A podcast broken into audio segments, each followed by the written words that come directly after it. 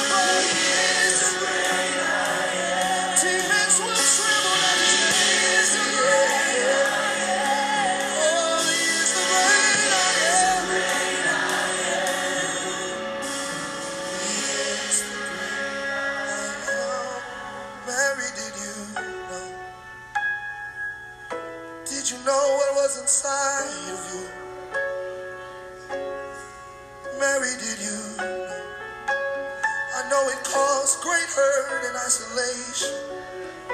Did you realize what was inside of you? Mary, did you know?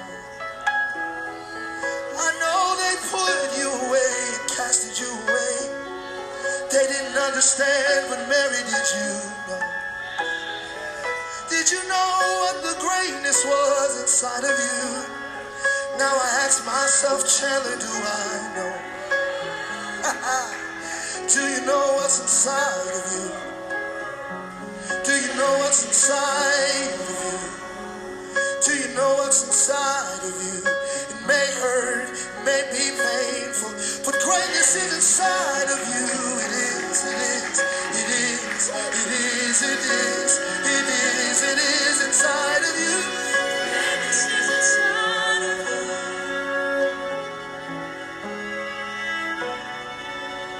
be in a season right now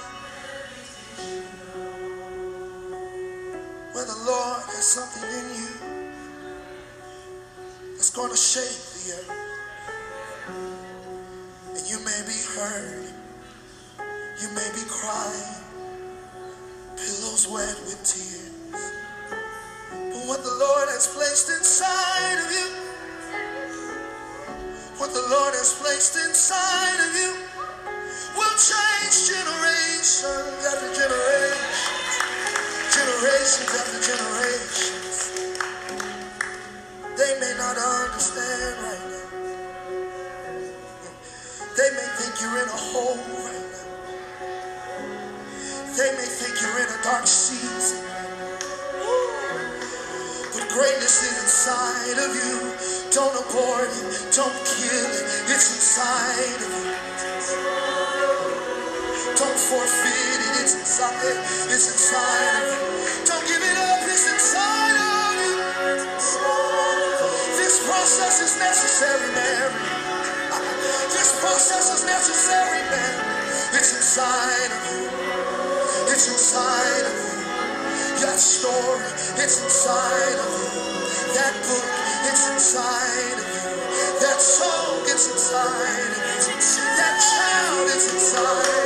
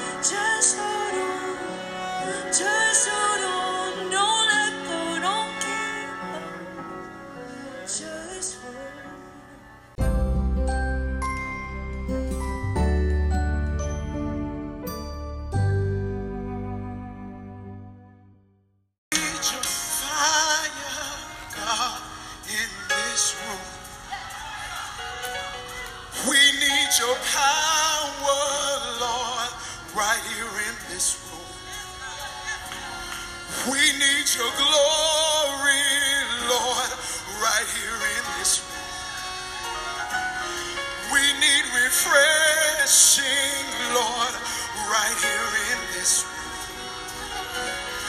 We need you, Holy Spirit, right here in this room.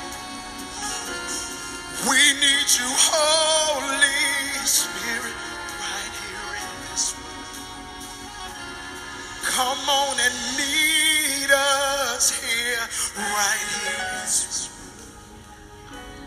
Come on and change us now, right here in this room. Come with your power, Lord, right here in this room. Don't want to leave here the same, right here in this room. Take all the filth away, right here in this room. Come on and mold me as clay, right here in this room. Right here in this room. Right here in this room. Do your work right here in this room. Do your work right here in this room. Move by your power. Move by your glory, Lord. Your power, Lord. Do it right here in this room. Right here in this room. Every person, lift your voice now to the King of Glory. If you desire just another touch, if you desire more from the Lord, lift up your voice.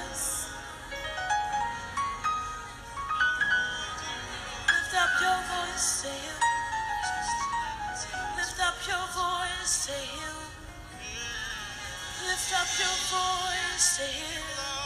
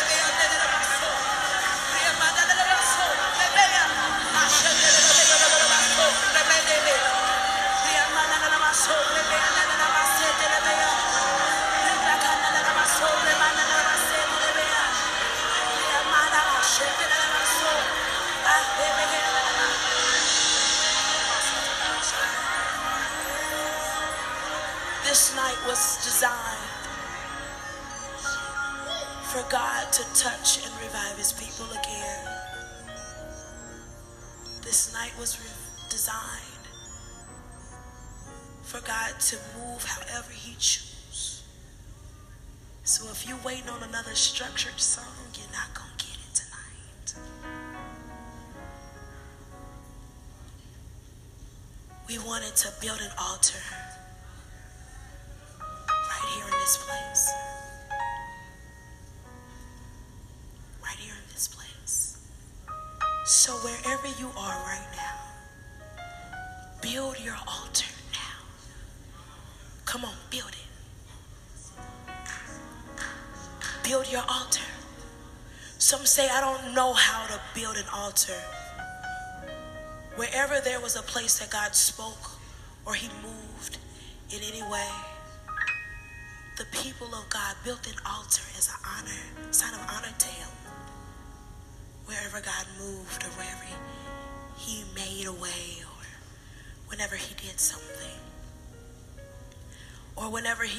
required a sacrifice. And our hearts must be willing to build an altar Not only where we can bless him for all the things that he's done, but so we can give him everything that he is requiring out of us.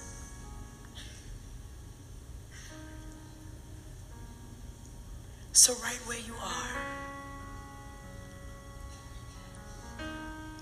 build an altar.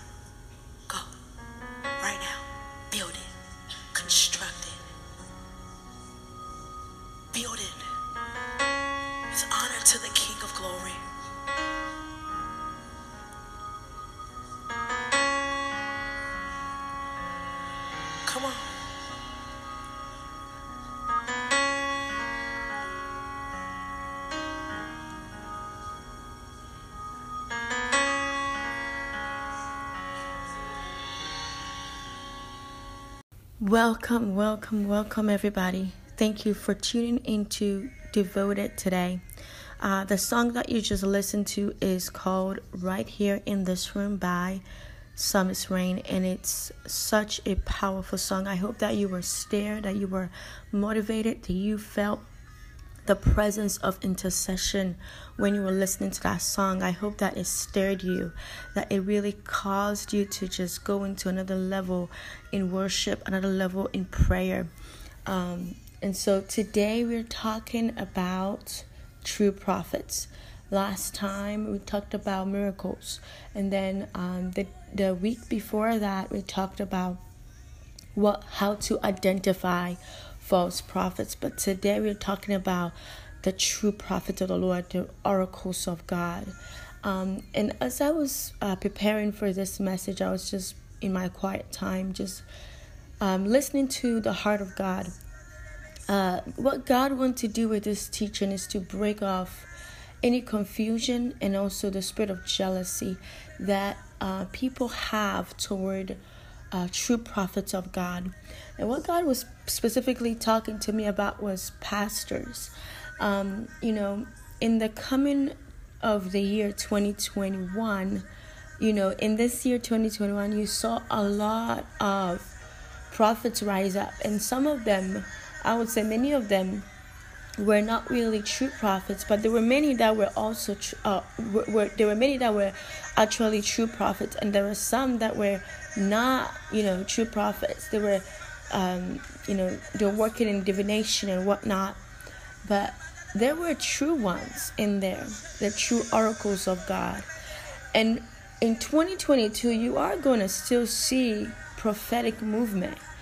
But it's not going to be the people that you would think are the prophetic that look prophetic to you. And god is going to move them in such a power and a glory that we've not seen before.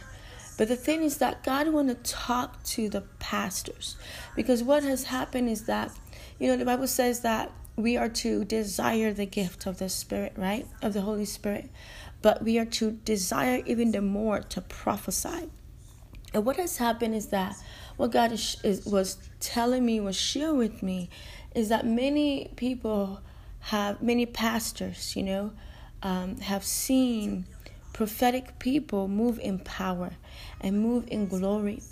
And they feel as though uh, because the people are drawn to power, drawn to the movement of God, drawn to the glory that you know pastors and apostles carry sometimes the pastors feel as though the people the prophets are outshining them or the prophets are going to take the people from them. But guess what?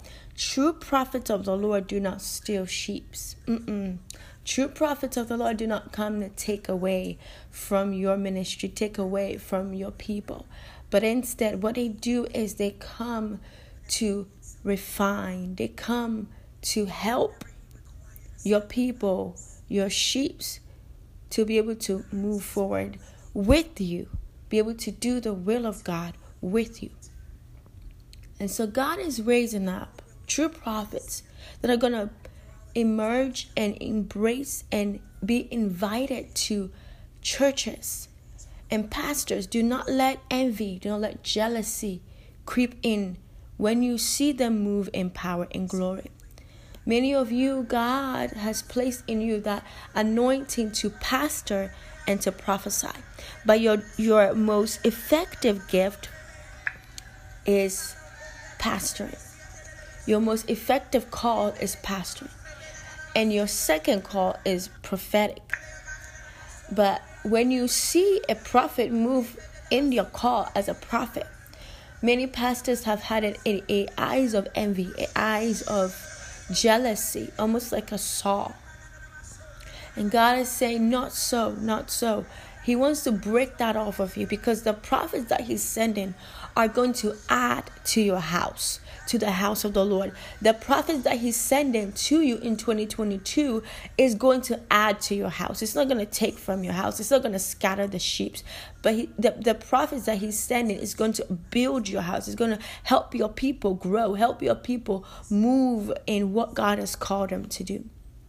And so God want to break off that spirit of envious eyes, that eyes of jealousy, you know, that Absalom eyes, that eyes of jealousy that looks to the prophetic and and looks as though, oh, why is that prophet outshining me? But God says, no, you are a pastor and you are as powerful and as important as that prophet is.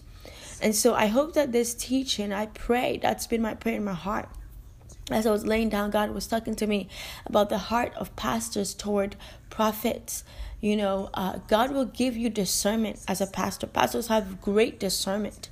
Uh, and God will give you discernment to be able to, to see the, the the fruit because we have to we, we we have to discern the spirit right and the fruit of the person not really the gift because the gift comes without repentance. But god says look at the fruit. What is, what is the fruit on your tree? What is the fruit that you're bearing? What is your spirit like? He will help your discernment to pick up if this person is sent to your house or not and so I pray that if you're a pastor, your ears will be open. And what God is saying to you now is that is that as a pastor, do not envy the gifts that are not for you in the season. Because when you envy it, you open yourself to jealousy, you open yourself to places where you will step into unprepared, unprepared, and unqualified for it because God will qualify you for the season. Do not rush into the position. Do not rush into a title. Do not rush into an anointing that you don't understand yet because there is a warfare with the prophetic, there's a warfare with the apostolic, there is a warfare with the evangelical, there is a warfare with teaching, there is warfare with pastoring. And so, whatever um, call that God has given you, He wants you to embrace it and respect it and know that yes indeed this is where God wants me and I am okay with it. God says, pastors, be okay with the sheeps that He's given you. Do not envy to be an apostle. Do not envy to be a prophet when He's not yet called you into that. Be okay, God is saying. Be okay. Be okay. Be okay with the call on your life. You are as powerful as the prophet. You are as powerful as the uh, as the uh, apostle. You are as powerful. He has caused you to be a shepherd, and that is unique and important. The apostle cannot come, have no place to come if you don't have a house to build, the uh, and a sheep to have in your house for them to come and minister to your sheep. Okay, yes, apostles build, but you invite them to come to minister. The prophet cannot come and help your church if you are not the shepherd of your church. And so you are a key point in this. God want to highlight you, want to make you know that you are special. You are special. I don't know who this is for, but he wants to let you know that your call as a pastor is special. It's important. Very, very important. Do not throw down the tower of being a pastor because everybody's moving in the apostolic or everybody's moving in the prophetic. 2021 was the year of the prophets. God still sustains the other calls the evangel the evangelical the prophets the apostles the um, teachers the pastors. He sustains all of them. and it's a place of unity. So if one of them is highlighted, all of them is highlighted because we are a body. We're one body with different members, right? And so I just want to release that to somebody. I don't know who you are, but I felt that so strong as I was getting ready. I was laying there in the spirit. I was like, Lord, what are you saying?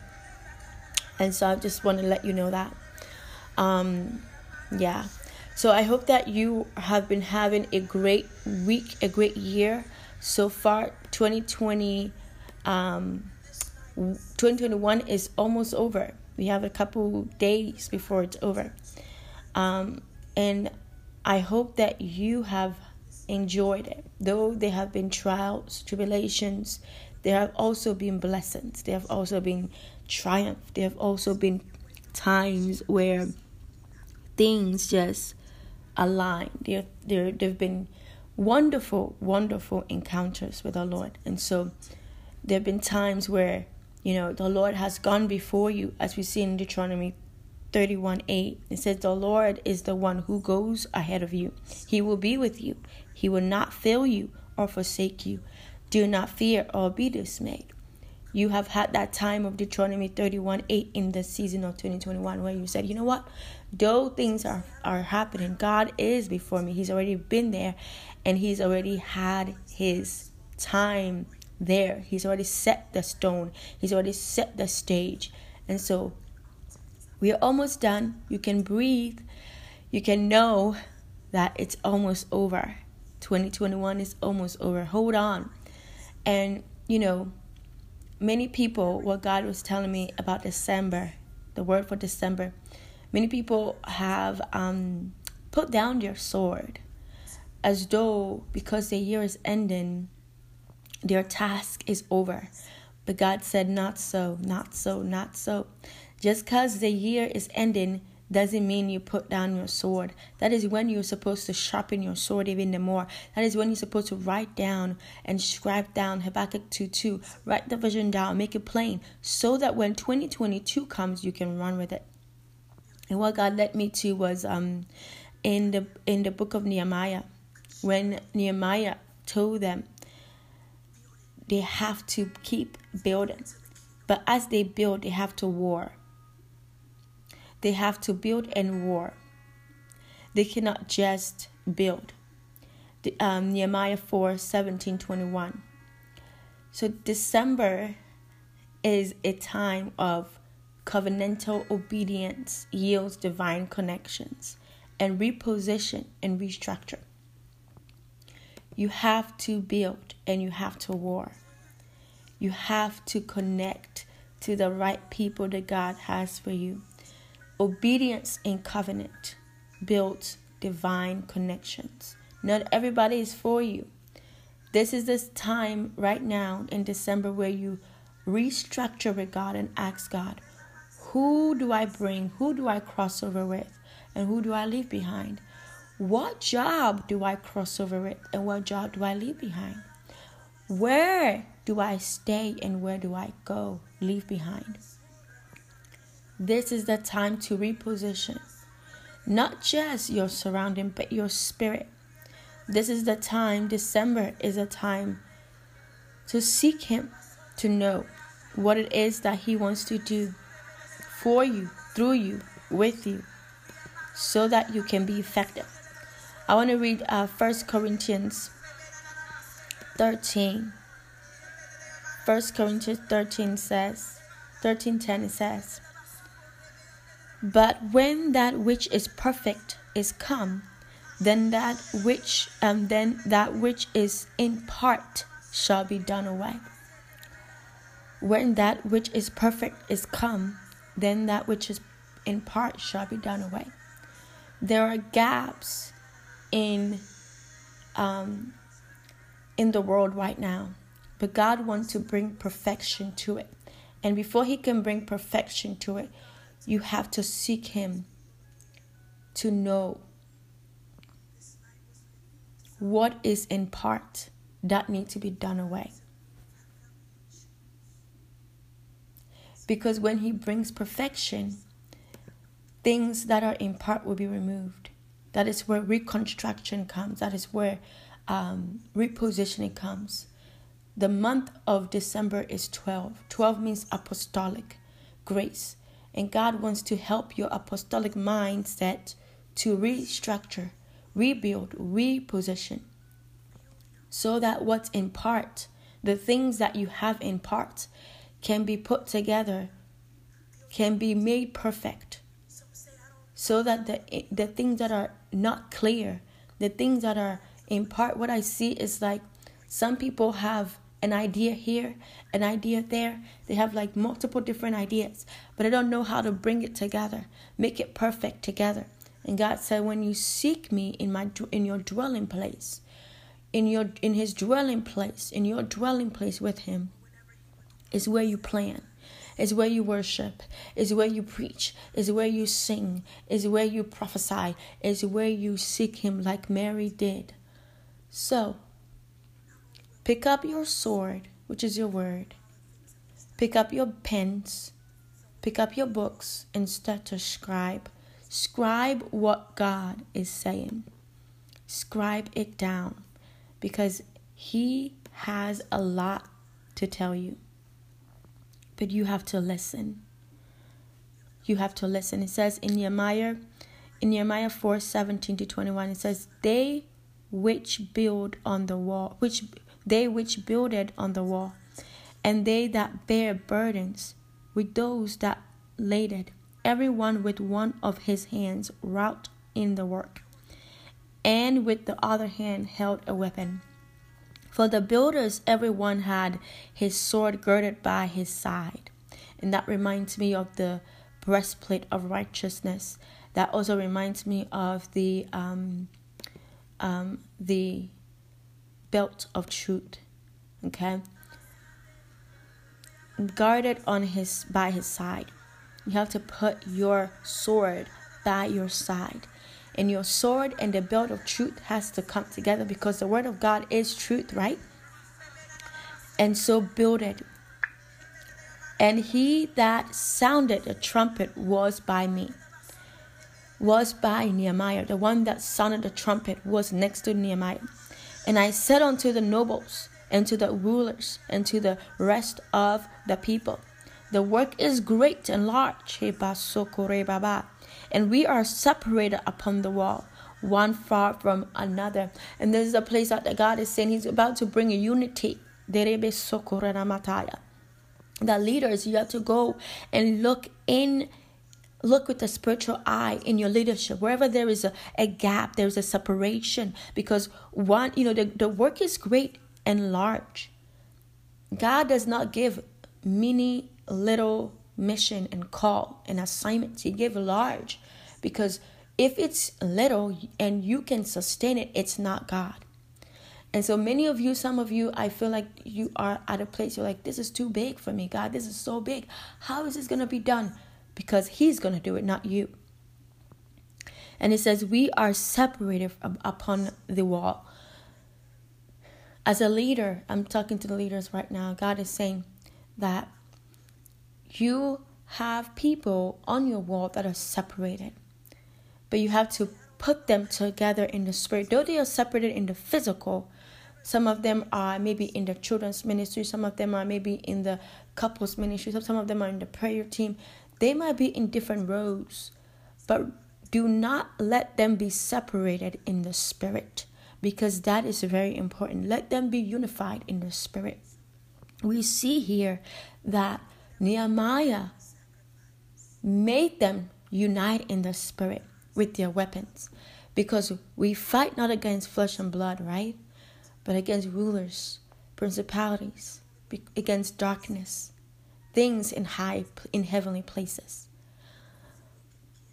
Though they were in different corners of the wall, they were united in the spirit because each of them had their weapon. Every weapon you see in the natural, you can have it in the realm of the spirit. The weapons that we wear, the full armor of God, is not the only weapon that we're supposed to have, that God gives us. When you get to another level in worship, in seeking the Lord, in relationship, in sonship, in, in communion with God, He gives you weapons. Oh, yeah. You have weapons. You will have weapons. When you get to that level, you will have weapons. Many people see themselves in dreams and visions where they have weapons. Some of them see instruments. Instrument like David had weapons. David had a weapon of a harp that he played that demons left. Demons left Saul. In this season, the weapons that God has given each and everyone in your ministry is what ties them together. And so it says 20 In what place therefore ye hear the sound of the trumpet, resort ye thither unto us. Our God shall fight for us. Though you have weapons, you are not fighting. Though you have weapons, you are not fighting. God, the God in you, will fight for you. There are times where you will, the boldness, the lion in you, the, the, the, the, the holiness in you, the righteousness, the purity in you will rise up and fight and war. And I see the Bible verse, um, Exodus 14 14, when the Lord told, when Moses told the people, The Lord our God will fight for us. Be still. He will fight for us. And that's what God is saying right now that He will fight for you. 21. So we labored in the work, and half of them held the spears from the rising of the morning to the star the stars appeared. This is the seeking time. God is saying that do not let your weapons fall down. Do not let your work fall down. They labored in work, and half of them held their spears from the rising of the morning till the stars appeared. Do not lay down your weapons. Hold them from morning to night because the enemy is ready, is watching. The enemy is trying to find a pivotal moment to come in. When you lay down your weapon of worship, when you lay down your weapon of prayer, when you lay down your weapon of fasting, your weapon of intercession, when you lay down your weapon of building as an apostle, when you lay down your weapon of building as a, a pastor, when you lay down your Bible as a teacher, you are opening the door for the enemy to come in. Weeks ago, I had a vision. I saw an eye of an animal, and it looked like a, a green snake. It looked, I, I, I'm trying to stir up my mind around what that animal was, but it looked like the eye, uh, I would not say a green snake, no. It looked like the eye of like a, a lizard, an eye of a lizard, one of those reptile animals. And when I saw it, I was like, Lord, what is this? The enemy is watching the sons and daughters of God. And what the enemy is watching to see is a time of weakness where you just relax, a time of relaxation. 2021 December is not the time to just relax. Many people are just saying, "Oh, I'm just gonna relax." That the the, the the time you know 2021 is about to end but no no no god is saying be like a nehemiah Pick up your weapons and start to fight and war. Pick up your weapons and start to build. Pick up your weapons and be in possession. Because guess what? The enemy is looking for that little time where you just lay yourself down and say, Oh, I'm just going to rest. I'm not going to pray today. Oh, I'm, I'm not going to do this. I'm not going to read my Bible. I'm not going to seek the Lord. I'm not going to keep going to church. Guess what? That's what the enemy wants. The enemy want to see you do that so that he can come in and wrap his his his his thoughts in your mind take over your your your, your heart do things that you would have never found yourself doing but because you laid down your weapons that's what happened and so that's the word for 2021 december god is saying that obedience your first obedience is to him your first covenantal obedience is to the Lord. Before you are covenantally obeying anybody, you have to obey God first. Your obedience, your covenantal obedience, will yield divine connections. And He's bringing reposition and restructure. And so I, I hope that you were blessed by this message, this prophetic release.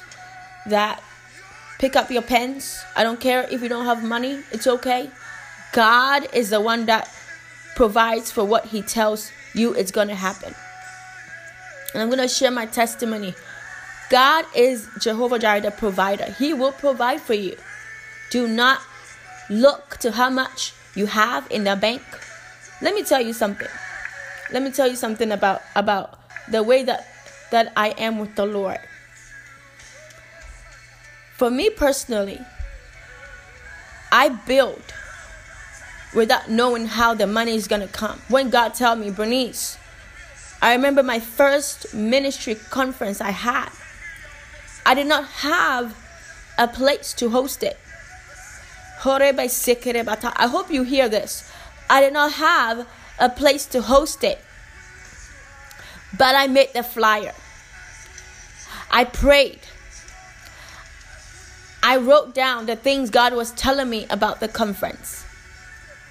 I put down the things that God said to do. Many times when God told me to do something, I don't have everything together, but I built because the word of the Lord says that God, it pleases the Lord to see the work begin. It pleases Him to see the work begin. And so I don't know who you are, but you're listening right now, and God is telling you it pleases Him to see the work begin. God has told you to do something. And you don't, you don't have a place to do it yet. But it pleases the Lord to, to see it begin. To begin. Put the teams together. This is the time to do that. Because He's to bring it. Let me tell you, I did not have a place. But within two weeks before the event, I put, I knew God told me this is where you're to have the event. The place was not open yet. I put the, the, the address on the flyer. I released the flyer without having the place secured. And many people will say, "Oh, why would you do that? That's not that's not reasonable." That's that's the thing about being in in the apostolic, being in the in the building, being a, a building um having a building grace. You don't look at what you don't have. I'm I'm talking to somebody right now. You don't look at what you don't have. I put the the address on the flyer and I released the flyer. Within two weeks, no, I'll, I'll say within two two and a half weeks before the conference, I had that place open. I had that place, and it doesn't matter how many people come, how many people don't come. This is another one for somebody. You're thinking, oh, how many people are gonna come? How many people are not gonna come? It doesn't matter. If God bring one person, that's what's important. Jesus traveled, and I say this mm, uh, passage a lot. Jesus traveled to go see the Samaritan woman. One person out of all the people in that land one person he went to to minister to and that one person went forth and ministered to the other people. Do you see what i'm saying? One person comes that one person is going to go forth and tell other people come and see. This is what i experienced in this place. And what i experienced will cause other people to say you know what? I want to experience that too and the next time you see it, you have so many people coming. Do not look at the numbers. I don't know who you are, but God is really talking to you right now. Don't look at the numbers. Don't look at what you don't have. So I want to pray that faith over you, that faith over you, that have faith to just do it. Have faith to just do what God is telling you to do.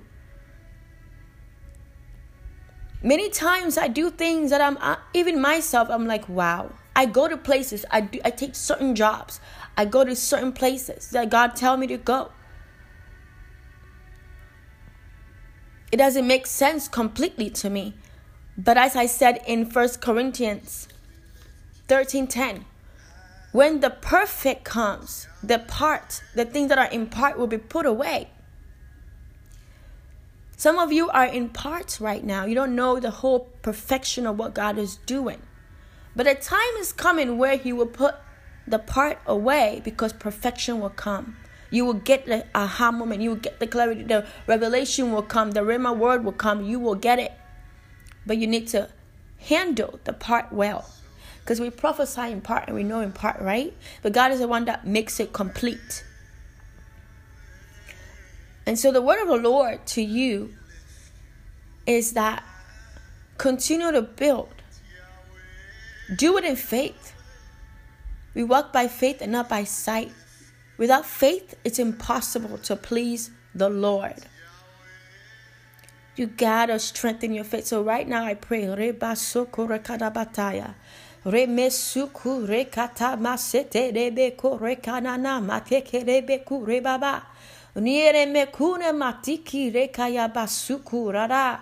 Father, I pray for faith in the hearts of your people, in the minds of your people. Rema reke makire batura kayata. Nine me ikire betura na. Father, I pray for an apostolic faith. Yeah. I pray for a prophetic. I pray for a apostolic faith. I pray, God, for a prophetic faith upon your people. In the hearts of your people, I pray, the Lord, everything that has muzzled your eyesight, muzzled your mind, muzzled your intehe even chains that have been put upon your feet, stagnation. Some of you are like in, you're like cemented down. You're not able to move forward. I come right now and I pull Oh yes, I put an axe upon the feet of that serpent, that serpent I put an axe upon that, that, that rock that you have been placed in that you cannot move. And I break that that rekata, that ground that you find yourself stuck in. I break it now with an axe. I break it in the name of Jesus and I command your feet to move. Your feet to move. Hey, mama baba. Pick up your feet. Reketa batsoto. Rekamata kebeko remenana. I pick reketa bata. I pick up your feet now in the name of Jesus. Oh yes, and you are putting on the shoes of peace in this hour, and you you are moving forward. Oh, I see some of you picking up your weapons, your swords. Oh, yes, even your spears, your arrows. I see some of you picking it up now in the name of Jesus. Oh, yes, even the dad the Daniel anointing on you to pray, your prayer mentors, uh, your prayer, your prayer weapons, you're picking it up. Rekato rababataya, remeku remamatekaya rebebe. Oh yes, I even see some of you, David. You have a David anointing. Uh, you're picking up your oh babako rekamakoramata. You're pick, you're picking up your harps. Oh yes, Lord, I thank you and I bless your holy name, God. I pray for your anointing upon your feet of your people. I pray the anointing upon the feet of your people in this hour. In the name of Jesus. Thank you for sending your angels. Oh, yes, your angels that deliver and set free the captives free. Yes, the prison gates have been broken. Uh. Oh, yes, in the eh, suddenly, yes, in the midnight hour, the prison gates have been broken. Uh. Many of you are walking out out of it. In the name of Jesus, Hamasataya. Oh, yes, Lord. Yes, Lord. I'm gonna share this um this um dream that I had. I had a dream where I saw um I saw in the realm of the spirit in a dream where I saw the part of a um the um, one of the strings. There are a lot of different strings. You know, uh, people play different strings. You know, violin, viola, uh, harp. But what I saw was one of the um, string instruments. String instruments I saw, um, and they have a bow, right? String instruments have a bow. And what I saw was that the bow was placed on the floor with the with the string instrument. the bowl was placed on the floor, and the instrument was placed on the floor as well. And what I saw was that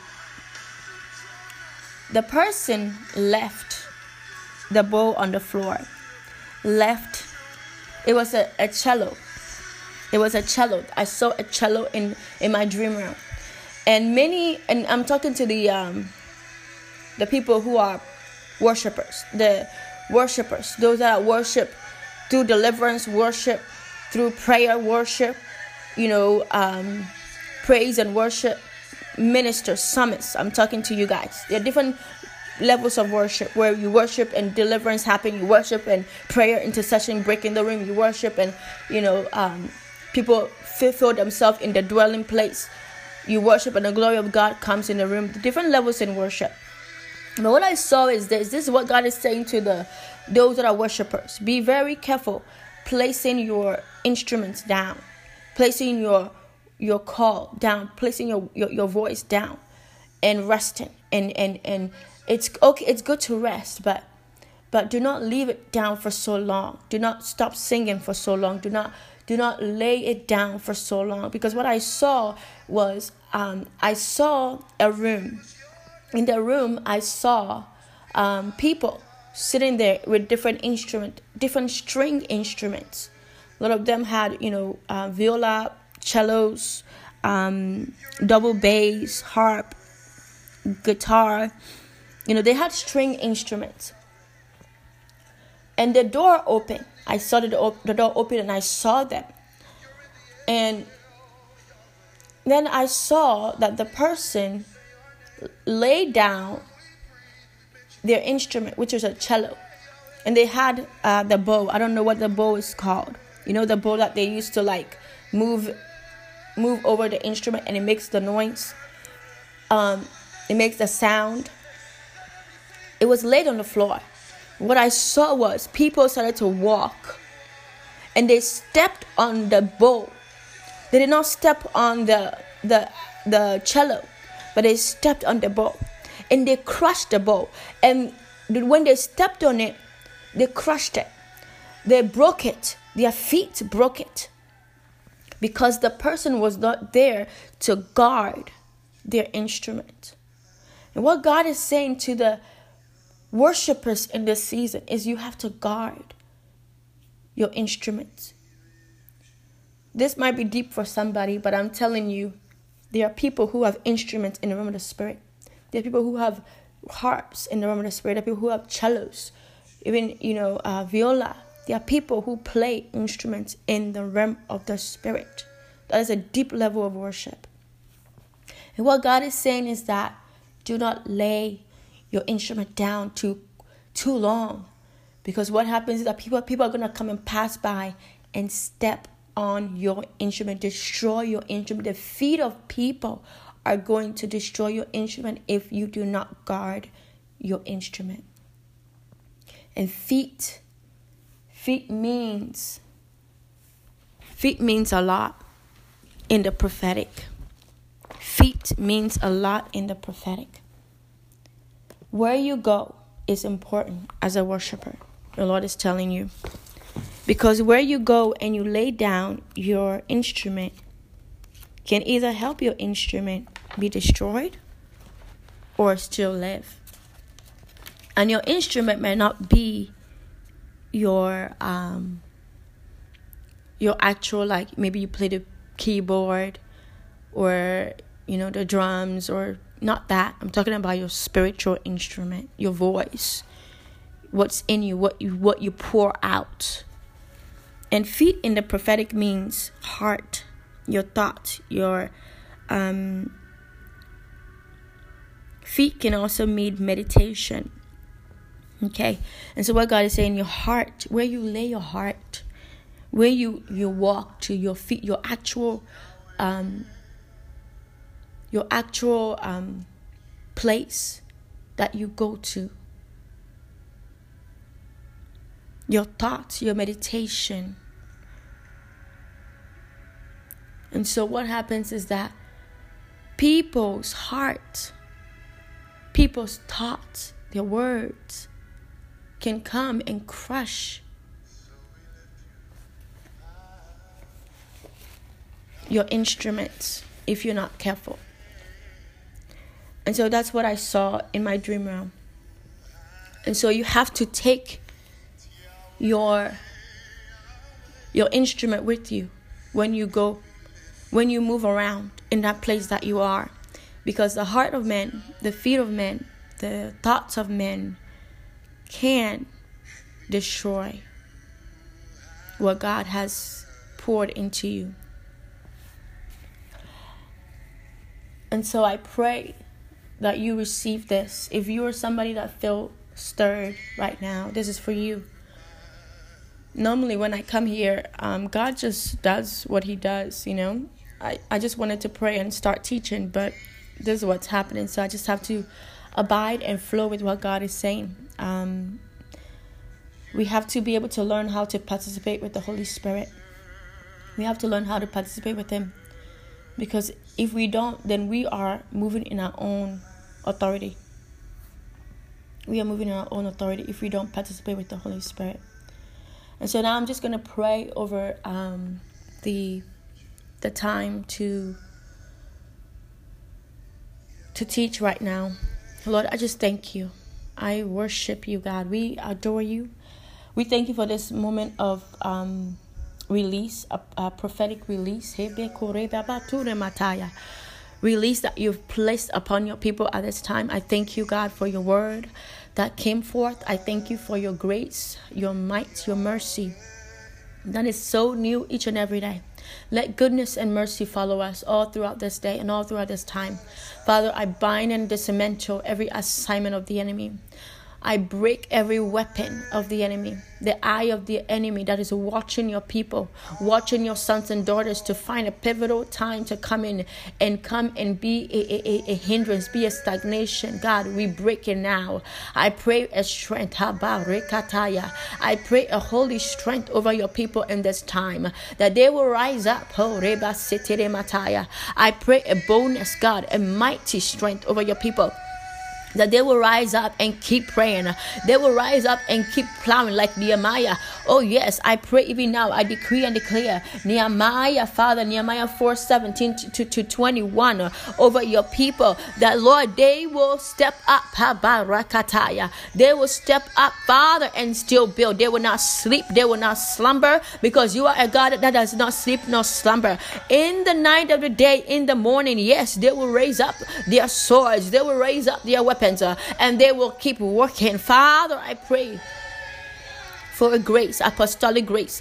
I pray for a prophetic grace. I pray for a pastoral grace, a pastoral grace. I pray, God, for a teaching grace, evangelical grace upon your people. That, Lord, they will keep to move business and eh, a business grace upon them, Lord. Marketplace grace, yes, upon your people. And I pray, that, Lord, they will continue to go forth uh, and be the difference in the world that we are looking for. The light of the world and the salt, the salt of the earth, Lord. Lord. Uh, increase your salt, Father. I pray even now over this time of devoted with you, God, that we're going to be learning about the prophets, the true prophets of the Lord. And I pray for understanding, clarity I yield my mind, my spirit, my soul, my thoughts. Oh, yes, let the let revelation pour in this room, God. Let revelation, revelation come upon your people in this time. Let my ears be open to you and you alone, Adonai, because your sheep knows your voice, Lord. And I ask the Lord, let Kabasoto, you will send your ministering angels uh, to the east, west, south, north of this place, uh, and even to the people that are listening, that they will hear it and receive it. We are to be doers of your word and not just hearers only. So, Father, I pray the Lord, uh, those that have had a bitterness toward um, prophets, Lord. Uh, I pray the Lord, as I teach, they will have a deliverance. Let deliverance fall upon them, uh, that they will feel delivered uh, from any prophet that have hurt them, anyone that has walked out on them, that has hurt them, that has rejected them, that the understanding of what the prophet, the understanding of what a true prophet is will, st- will come back into their minds. That the place, the finger of God will touch their hearts, the finger of God will touch their minds, the finger of God will touch their eyes. Oh, yes, the finger of God will touch their soul, that they will feel deliverance come upon them, that they will feel an increase come upon them, and they will feel a release come upon them. Mean, those that are desiring to prophesy, those that are desiring to walk in the apostolic, uh, in, in, in those that are desiring to walk in the prophetic, those that are desiring to walk in the prophetic. Father, God is showing me right now books, books of, of the of prophetic books. God is saying, go and look up books, the prophetic books, and start to read. You will get activations even through reading the books. The Lord is saying He's highlighting He's highlighting to me John Eckhardt books, or even uh, John Eckhardt books. He's highlighting to me James Goll books. Go and read James Goll books, Jennifer Lestrange books. Go and and and look at those books. He's highlighting those three people. I see their names on their books. God is saying go and and read the books the books the books. Go get your hands on some books. And god is saying go and read the books. The prophets in the books in, in the word of god. Jeremiah Jonah, Rebe Seta Yakata Masoto, Le Mako Rababa, Ezekiel, Rabba Sata, Isaiah. God says He's going to open the books of the Word of God to you, the prophets. He's going to let you go in and look and deeper, deeper. Rikibataya. Rikibako Remamata Neke Rebesita Rekata Basiki Rebama. He's going to take you into the books of the Word of God and you're going to release upon he's going to release upon you the things that he's trying to call you into. The different levels in the prophetic the different there, there are different prophets in the word of god and he's going to lead you to that that book that you're to read. Even some of you are like deborah. You have a prophetic anointing like deborah. You're you're called to judge. And god is saying he's going to prune the, the, uh, he's gonna prune you and make you better to be able to open your mouth to, to, to judge with with the word that people can swallow and really receive, not not condemn, but judge with a rightful heart and, and have mercy, yeah, compassion along with your judgment. And so I pray this over your people in the name of Jesus. I pray and I seal this place and I seal this time. I seal this time with the blood of Jesus. And I thank you, God. In Jesus' name I do pray. Amen.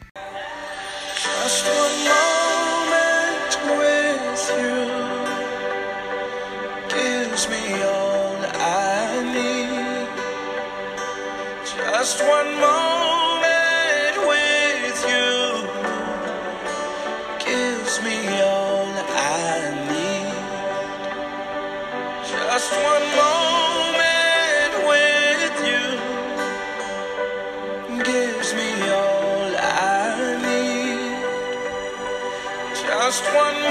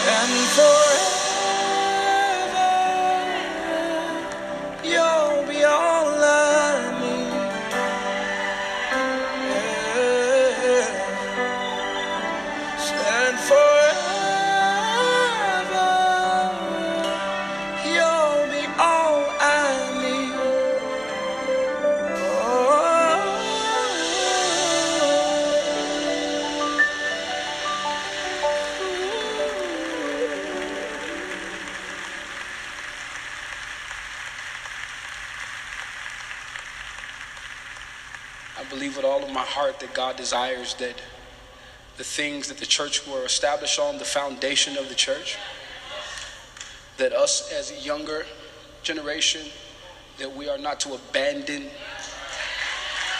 the foundations of God's church.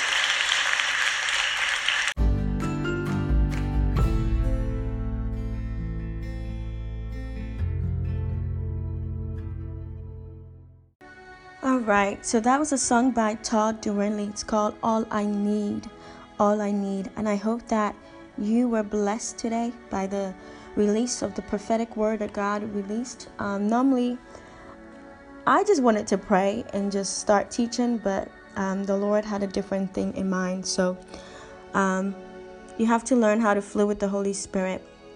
It's so important because there's so many dimensions. You know, the thing is that when we we um, do what we want to do, we limit what God want to do. You know, and so what I've learned in ministry is when you show up, God will show out. But first, you have to show up and humble yourself and submit to what He wants to do. Um, and He will speak. He will do what He wants to do, and it will be beautiful. So let's go into the teaching. I want us to look at Deuteronomy 18 22. Deuteronomy 18 22. Uh, if you don't have your Bibles, you can take your Bibles now um, and look at it. Um, Deuteronomy 18 22. All right, so Deuteronomy 18 15. Let's look at Deuteronomy 18 15 to 22. It says, um, A new prophet like Moses. The Lord your God will, will raise up for you a prophet like me from your midst, from your brethren I'm reading from the New King James Version. Him you shall hear, according to all you desired of the Lord your God in Horeb in the day of assembly, saying, Let me not hear again the voice of the Lord my God, nor let me see this great fire any more, lest I die. And the Lord said to me, What they have spoken is good. I will raise up for them a prophet like you from among their brethren and will put my words in his mouth, and he shall speak to them all that I command them. And it shall be that whoever will not hear my words, which he speaks in my name, I will, I will require it of him. But the prophet who presumes to speak a word in my name, which I have not commanded him to speak, or who speaks in the name of other gods, that prophet shall die.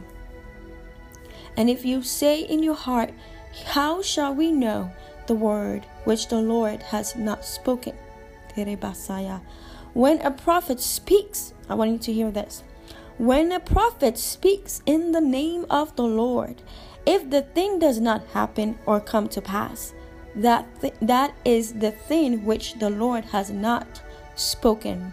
The prophet has spoken in has spoken it presumptuously you shall not you shall not be afraid of him. The prophet has spoken in their own heart and you shall not be afraid and you shall not listen. The bible says that samuel's god caused samuel's words to not fall to the ground.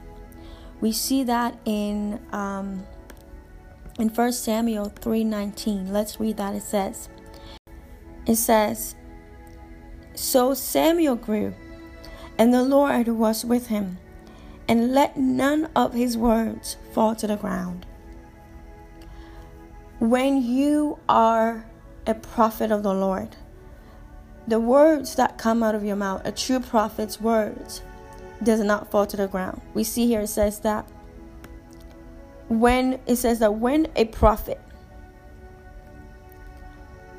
And the Lord said to me, What they have spoken is good. I will raise up from them a prophet like you from among their brethren, and will put my words in his mouth, and he shall speak to them all that I command them. A prophet, a true prophet of the Lord, speaks the word of God. You, when they say that you're an oracle, it means that God has literally put his words in your mouth. He has literally put His words in your mouth, and and what what God is leading me to is um, Jeremiah. Jeremiah, um, the book of Jeremiah, where He said He is He has anointed him. He knew him before he was formed in his mother's womb. And he has um, called him to the nations. It says uh, Jeremiah 1 5. Before, it says uh, Jeremiah um, 1 4. Then the word of the Lord came to me, saying, Before I formed you in the womb, I knew you. Before you were, bo- you were born, I sanctified you. I ordained you a prophet to the nations. Um, then the, Jeremiah had his, his little moment of saying he's too young. And then God said, Do not be afraid of their faces, for I am with you to deliver you, says the Lord. When you're a true prophet of God, you get the commission.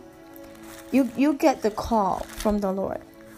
You get the Isaiah, um, I believe it's Isaiah 5 moment, where God calls you to be his mouthpiece, where God put his word in your mouth, where you don't speak what you want, but you speak as the Lord tells you to speak.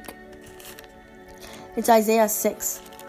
Let's read Isaiah 6. The Lord is leading me there. It says, Isaiah 6 um, In the year that King Uzziah died, I saw the Lord sitting on a throne high and lifted up, and the train of his robe filled the temple. Above it stood the seraphim. Each one had six wings. With two he covered his face, with two he covered his feet, and with two he flew. And one cried to another and said, Holy, holy, holy is the Lord of hosts. The whole earth is full of his glory. And the posts of the door were shaken by the voice of him who cried out and the house was filled with smoke. So I said, Woe is me, for I am undone, because I am a man of unclean lips, and I dwell in the midst of a people of unclean lips. For my eyes have seen the King, the Lord of hosts. Then one of the, the one of the seraphim flew to me, having in his hand a live coal which he had taken with the tongs from the altar. And he touched my mouth with it, and said, Behold, this has touched your lips. Your iniquity is taken away, and your sin purged. Also I heard the voice of the Lord saying, Whom shall I send? And who will go for us? Then I said, Here am I, send me. Isaiah was called to, to the prophetic. Isaiah called to be a prophet. This is very, very key to being a prophet. You will have this call. There will be a season. You were already born as a prophet, as we see in um, Jeremiah one. That he already, God already called him, ordained him a prophet in his, you know, before he was even, you know, born. But after you are born, you have a Isaiah moment where God will sanctify your lips because your lips is your weapon as a prophet. Your tongue is a ready pen as a prophet. That is why it says in the Bible that, you know, life and death is in the power of the tongue, right? And they that love it will eat its fruit. You will bear good fruit or bad fruit with what you speak out. And so many prophet who are true prophet of the Lord know how to guard their tongues. They know how to release the word of God, the true word of God. They don't put flesh to the word. And before you're able to release, God will take you through that moment of having the coal touch your lips, having the angel encounter you, and having you basically like how um, Jacob wrestled with the angel. You're going to have that moment, and that comes through the birthing season. And the birthing season is through worship. God birthed out the, pro- the prophets through worship, through intercession, through prayer. That is why I cringe. That is why I feel very um, uncomfortable when I meet prophets that don't pray, that are not prayer warriors, that are not, you know, worshipers, that have, don't have a daily dwelling place with the Lord. Because the thing is that like i said before in my prophetic release is that the enemy is always looking for a little pivotal time where you just lay down your weapons. And god knows that and so he prepares his prophets are soldiers in the army of god. He prepares them as prayer warriors. So when they open their mouth and start to utter out you know that that person is a prophet. Because they've been in the dwelling place. They've been in the in the face of god. Because we see in the word of god even when jesus was on earth when he ministered he quickly what he quickly went and prayed. He he, he knew how to separate himself from from the from the people. He knew even how to separate himself from his from his john his peter his james and his john his his close his close um you know disciples. He knew how to separate himself from his 12 disciples. He knew how to go back into the secret place go back into the dwelling place because he knew how to abase himself in that place and when you are able to abase yourself in that place, you are able to hear the Lord and speak His word.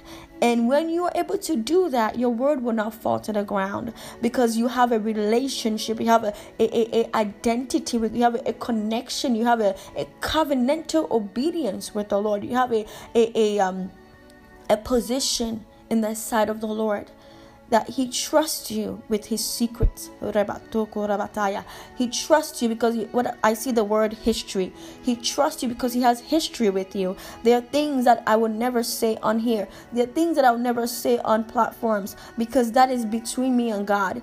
Things that he said about people, things that he said about communities, even things that he said about me to myself, things that he said to me that is just for me to know there are many things that I could I could literally say out loud and and and release out.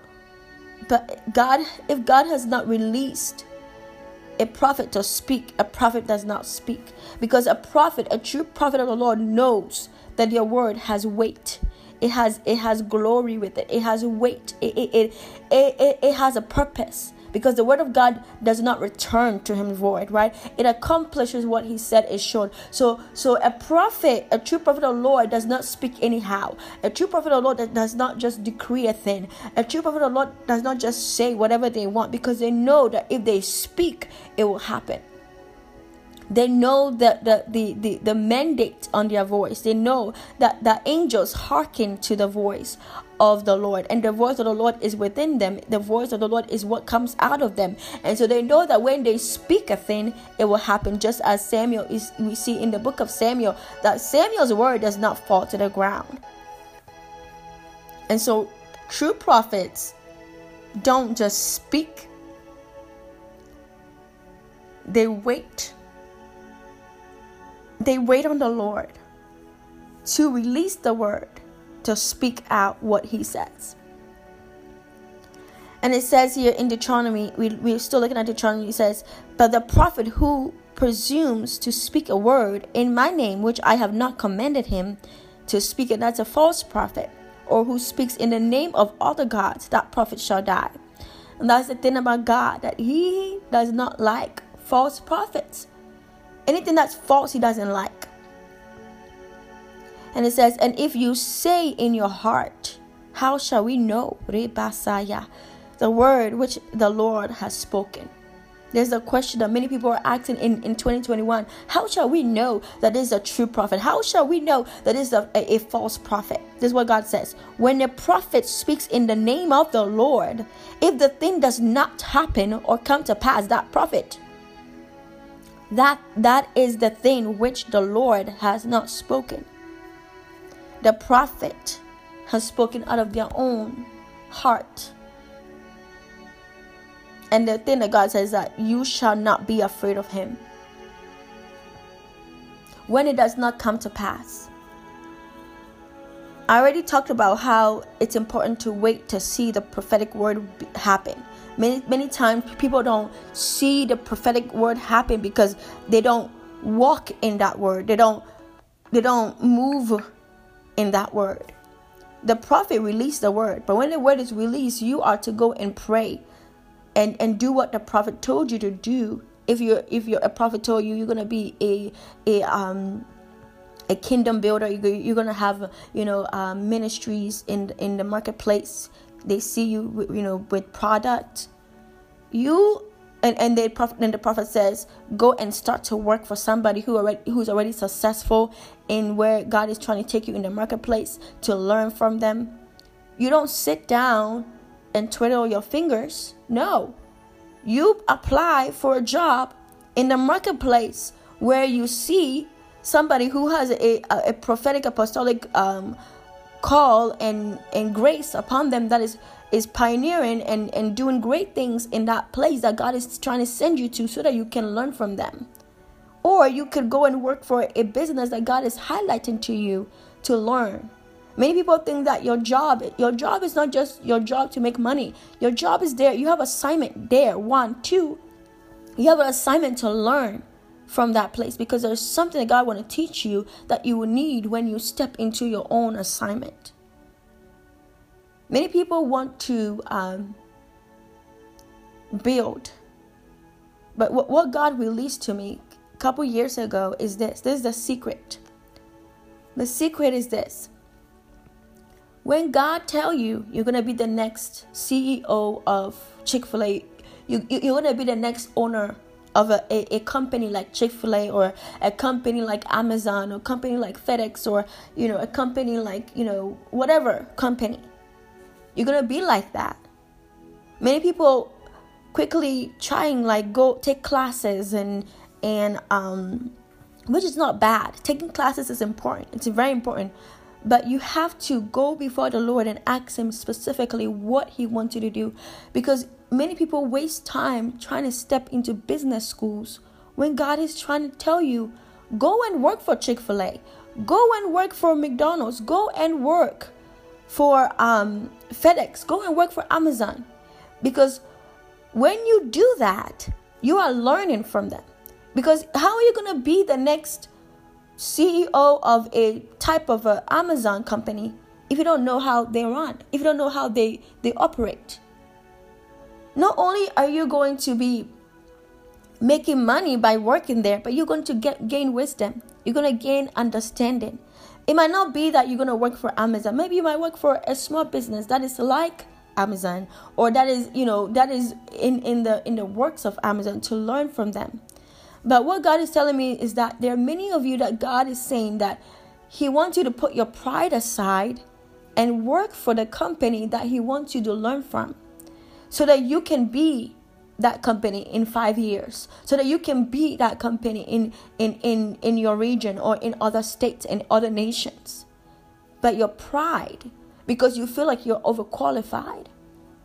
I would tell you this.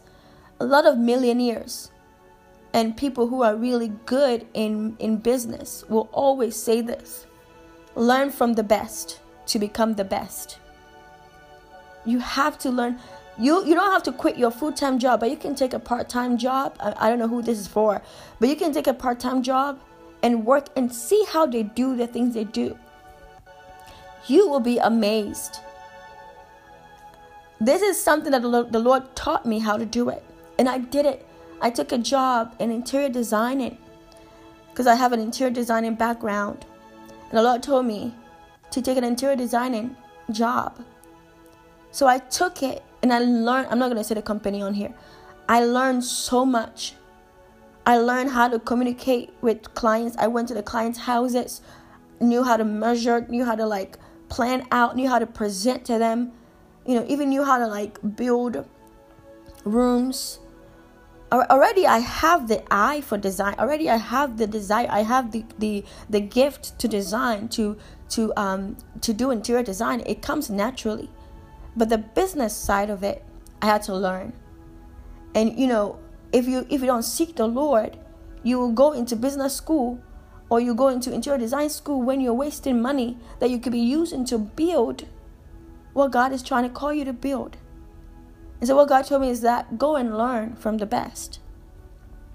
And so I put my pride aside. I'm not, you know, I have I'm overqualified for that job. That's not what I went to school for but I have the gift. All my friends who came to my place were like, "Oh yes, uh, wow, who designed your your your place?" I'm like, "I did." They're like, "Oh my gosh, you need to go into this. You need to do this." This is like they, they, they saw what God was already telling me, and God was using them to confirm to me. I don't know who, but I had to, I had to pause the teaching to talk to talk to somebody. Put your you put your pride aside and go learn from the best. Because when you learn from the best, you're not just learning, you, you're going to be paid to learn. This is your classroom. Your classroom is working for Amazon or whoever it is that God is trying to tell you to go work for. You know, a book company, whatever. Pray about it and go apply. Yes, you're overqualified. You probably have PhD, you know, HD, whatever, whatever degree you have. But put that pride aside and go learn because within five years, you're going to see your company in different states because you walked in obedience to go and learn. And guess what? You're going to be paid to learn. And you're going to serve where you're going. Okay? So let's go back to what I was saying. All right. So, which I have not commanded him to speak, or who speak in the name of other gods, that prophet shall die. And if you say in your heart, How shall we know the word which the Lord has spoken? How you know? When a prophet speaks in the name of the Lord, if the thing does not happen or come to pass, that is the thing which the Lord has not spoken. Because his word says that his word does not return to him void. And so if if if a prophet speaks and his and the word of the Lord does not happen, then that's not God's word because his word comes to pass. It might take some time for the word to happen because you know certain prophetic words have a time limit it has a a, a time that is set on it like uh, there there's some people who when you hit the age of 33 like jesus the, the, the jesus age or when you hit the age of 35 or 40 that's when a certain amount of assignment start to really profit like you have success in this you know? And a, lot of times when prophets prophesy, you know, God will say, when you reach the age of 21, God is going to bring a, a mighty wave of anointing on you to be able to build this or to be able to do this, or you, you're about to step into this at, at the age of this or at, at, at the age of that, right? And so we see that, we see that that is the time where God will say, This is the season and this is the time. So some people are listening right now and you've heard a prophet tell you something you're like well that that thing did not come again there there are things that you have to do to have that thing happen if a prophet tells you you're going to you know i see books. I see you publishing so many books. You don't sit down and think and that's it. No you have to write the books right? You have to connect with people who are publishers. You have to do something right? You have to move in in the word, and that's.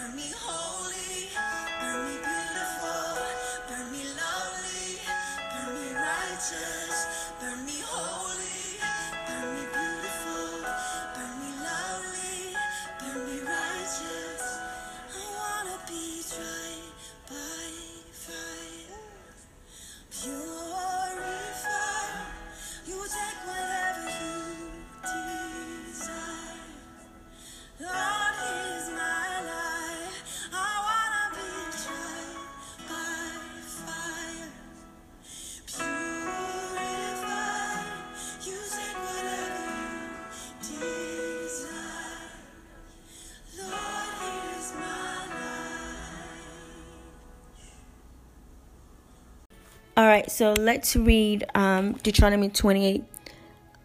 Well, let's read Jeremiah 28, but also God wants us to read Deuteronomy 28 as well. Anyway, let's read Je- Jeremiah 28 first, and then we look at Deuteronomy 28. Um, so it says in Jeremiah 28, and it happened in the same year, at the beginning of the reign of Zedekiah, king of Ju- uh, Judah, in the fourth year and in the fifth month, that Hananiah, the son of Azor, the prophet, who was from Gibeon, spoke to me in the house of the Lord, in the presence of the of the priest and all of the pe- all of the people, saying, Thus says the Lord of hosts, the God of Israel, saying, I have broken the yoke of the king of Babylon. Within two full years I will bring back to this place all the vessels of the Lord's house that Nebuchadnezzar, king of Babylon, took away from this place and carried to Babylon. And I will bring back to this place. And I will bring back the I will bring back to this place Jehoiah, Jeconiah, and the son of Jehoiakim, king of Judah, with all the captives of Judah, who went to Babylon, says the Lord. For I will break, I will break the yoke of the king of Babylon. Then the prophet Jeremiah spoke to the prophet Hananiah in the presence of the priest and in the presence of all the people who stood in the house of the Lord. And the prophet Jeremiah said, Amen. The Lord do so. The Lord perform your words which you have prophesied to bring back the vessels of the Lord's house and all who were carried away captive from Babylon to this place. Nevertheless, hear now this word that I speak in your hearing and in the hearing of all the people. 8. The prophets who have been before me and before you of, of old prophesied against many countries and great kingdom of war and disaster and pestilence. As for the prophet who prophesies of peace, when the word of the prophet comes to pass, the prophet will be, will be known as one whom the Lord has truly sent. Remember when we looked here, it said in Deuteronomy, um, we looked in Deuteronomy, it said that how you know in Deuteronomy 18 15 22. It says what? It says How shall we know the word which the Lord has spoken? When a prophet speaks the name of speaks in the name of the Lord, if the thing does not happen or come to pass, that is the thing which the Lord has not spoken. Here in Jeremiah 28, we see Jeremiah say, it says what? Jeremiah 28 9. As for the prophet who prophesies of peace, when the word of the prophet comes to pass, the prophet will be known as one whom the Lord has truly sent. Let's continue reading. Then Hananiah the prophet took the yoke off the prophet Jeremiah's neck and broke it. And Hananiah spoke in the presence of all the people, saying, Thus says the Lord, even so I will break the yoke of Nebuchadnezzar, my God, of king, uh, uh, king of Babylon, from the neck of all nations within the space of two full years. And the prophet Jeremiah went his way. So Jeremiah was warning Hananiah, saying, Hey, Hananiah, remember that this is what the prophet of old have said about this kingdom that there will be disaster, there will be pestilence. But here you come speaking peace. And then Jeremiah goes forth and remind him of Deuteronomy, of the word of God in Deuteronomy 18, that says that you will know that this is a prophet sent by God if the word does come to pass. But then Hananiah, you know, out of his flesh, even puts a time limit on it. He says, What, two full years? Let me tell you something. Most true prophets do not say time limit until the Lord has said it. Most true prophet do not say within five years, within three days, within a day. No, they don't say that until they actually hear. If you hear a true prophet say within four days you're going to see miracles in your finances happen, you must believe it because God has said it. If you don't see it happen, then God didn't say it. But most true prophets are very are not are, are not quick. They're very um, slow to say two years, four years, within three days, within this afternoon. You know, not because they don't trust that is the the Lord speaking, but they only they only speak it when God say it. Most of them don't release time limits until God they have heard God really say it. They have really had the the knowing that God has said that. And so we see that Hananiah, um, you know, he he goes in. He's like, what? What did he say? Let's see. He says, then Hananiah, uh, the prophet, took the yoke off the prophet Jeremiah's neck and broke it and Hananiah spoke in the presence of all the people, saying, Thus says the Lord, even so I will break the yoke of Nebuchadnezzar. Not only not only the the yoke that he's talking about, about but also the yoke of Nebuchadnezzar, king of Babylon, from the neck of all nations within the space of two full years. From the neck of all nations, all that has happened. He's going to break it and the prophet Jeremiah went his way. Jeremiah didn't say anything. You know, the thing about true prophet is that when they see a false prophet babbling and talking and just, and they know that's not the word of the Lord because look, spirit knows spirit, okay? That's why it's important to test every spirit. It says in in uh first John, you have to test every spirit and try it and know if it's of the Lord. You know, you don't believe every spirit you test it. So true prophets know when somebody is a false prophet. They can discern it, right? And so they don't really waste their, their their mouth like talking against, you know, talking and be like, oh, they know that when they wait, the truth is gonna come out. And so here it goes. It says, um, I would say let's go to um 12. Now the word of the Lord came to Jeremiah after Hananiah the prophet has had broken the yoke from the neck of the prophet Jeremiah, saying, Go and tell Hananiah, saying, says the Lord, you have broken the yokes of wood, but you have made in their place yokes of iron. My God. That is the key here. That when a false prophet speaks, okay, when they prophesy something, they are doing worse damage to that thing than what it is. He was trying to break a yoke of wood, but actually, what he did was he did more damage than he, he even could imagine. He actually put in that place a yoke of iron.